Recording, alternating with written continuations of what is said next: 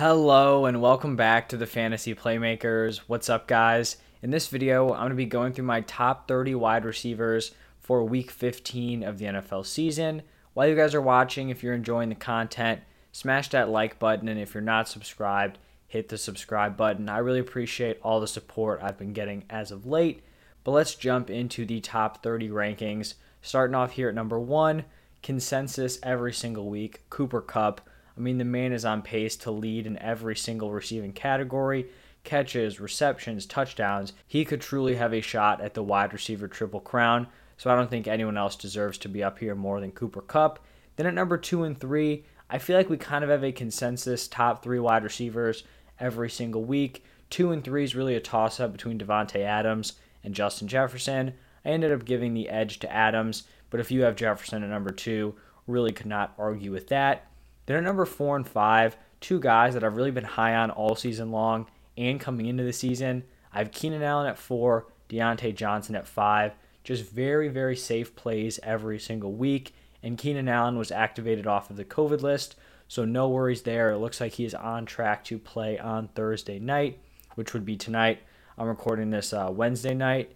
Then number six, I have Tyreek Hill. He definitely has the ceiling that a guy like Keenan Allen or Diontae Johnson, you know, probably can't touch, but he also just doesn't have the consistency. And so I'd rather, you know, have guys with slightly lower ceilings, but I just know they're basically a lock for 10 plus points.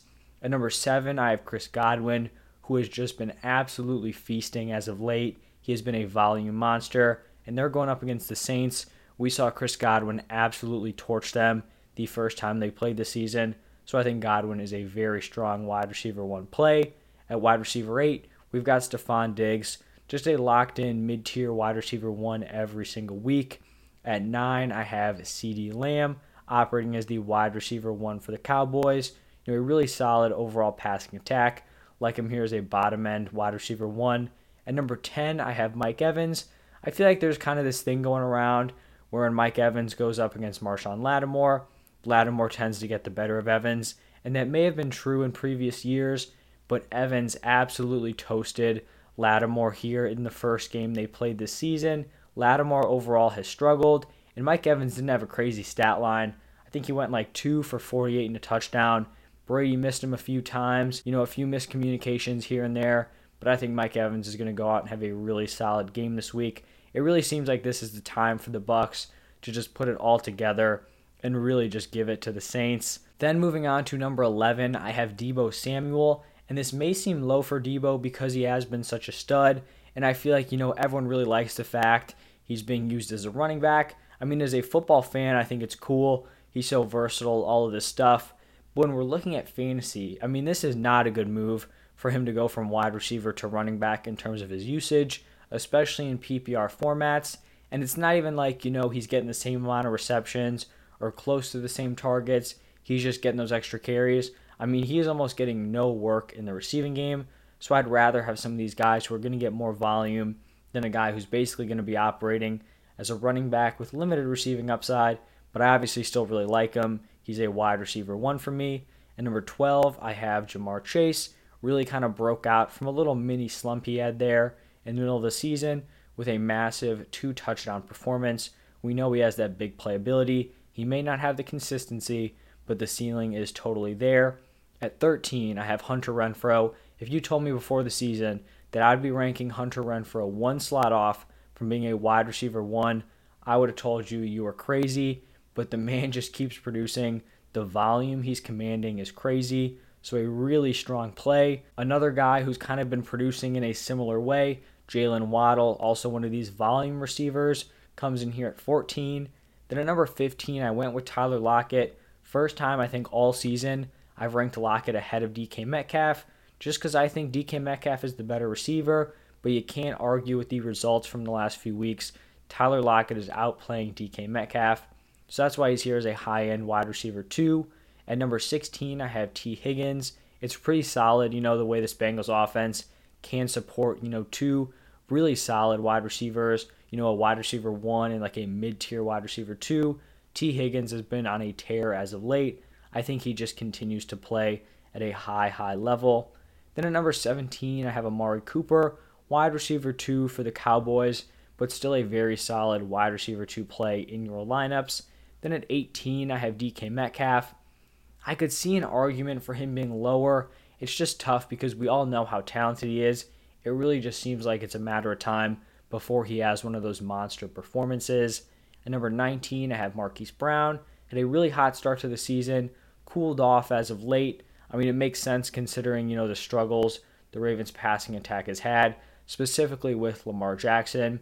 So we'll see if he can get back on track this week and if Lamar is even able to play. At 20, I have DJ Moore. He just continues to produce despite a terrible quarterback situation around him. If we can get this man a competent quarterback, he is going to absolutely thrive. At number 21, I have Michael Pittman, just a solid back end wide receiver, two. Tough matchup against the Patriots, but I still think, you know, he's a solid play in your lineup. At 22, I have Mike Williams, continues to produce. This is probably going to be a shootout tonight against the Chiefs. I mean, this game really has like high scoring written all over it, two explosive offenses. Chargers defense is not great. Chiefs defense has been pretty solid as of late, but I mean, we know they struggled early in the season. I could totally see the Chargers running up that score as well. So it should be a good one, and I would not be surprised if Mike Williams had a big game. 23, I have Terry McLaurin. He continues to fall in these weekly rankings. He didn't practice Wednesday with that concussion, so we don't even know if he's going to be good to go. And when he has been playing, the production has not really been what you're expecting out of him, where he was drafted as probably a top 12 wide receiver. Then at 24 and 25, I have back to back Brandons. Brandin Cooks at 24 going up against the Jaguars. Brandon Aiyuk here at 25. We'll see, you know, what happens with Elijah Mitchell. I think if Mitchell returns this week, it definitely hurts Brandon Aiyuk's value because that may push Deebo Samuel into more wide receiver slots because they feel comfortable with Elijah Mitchell at the running back position, but kind of just wait and see on that one. At 26, I have Russell Gage, just continues to produce at a pretty high level, so a borderline wide receiver two play. 27, Chase Claypool, very, very talented, just doesn't have that consistency. So I think, you know, you're comfortable with him as like a wide receiver three flex option. At 28, I have Van Jefferson. We'll likely see him operate as a wide receiver two now that we have OBJ on the COVID list. So interesting to see how he produces in that role. Then at 29, it's Christian Kirk. This was a tough one between Kirk and AJ Green because they've kind of been switching back and forth. It's like the wide receiver two, wide receiver three, but he makes this top 30 because we just found out that DeAndre Hopkins is going to be out for the rest of the regular season. Huge hit for this Cardinals offense but it gives one of these wide receivers the opportunity to step up. I think I listed AJ Green as a start in my start sit video, and I listed Kirk as a sit. I'm kind of backtracking on that one just because when we're looking at the whole sample size, Christian Kirk overall just has produced at a higher level than AJ Green. Not by a huge margin, but he has been better overall. So I'm going to give the nod to Christian Kirk and then reevaluate after Sunday. And then the final player in these rankings, it's really tough when you're getting, you know, into the late 20s because there's a lot of guys in the early 30s who definitely could make this video. But I ended up going with Michael Gallup. Coming into the season, you know, competing with Amari Cooper and CeeDee Lamb for targets, I really didn't think he'd be able to command the target share he has, you know, since he's been back. So good on him. This is going to be a, you know, fairly efficient, high scoring offense. So a solid, you know, mid tier wide receiver three flex option this week. And that is going to wrap it up for my week 15 wide receiver rankings.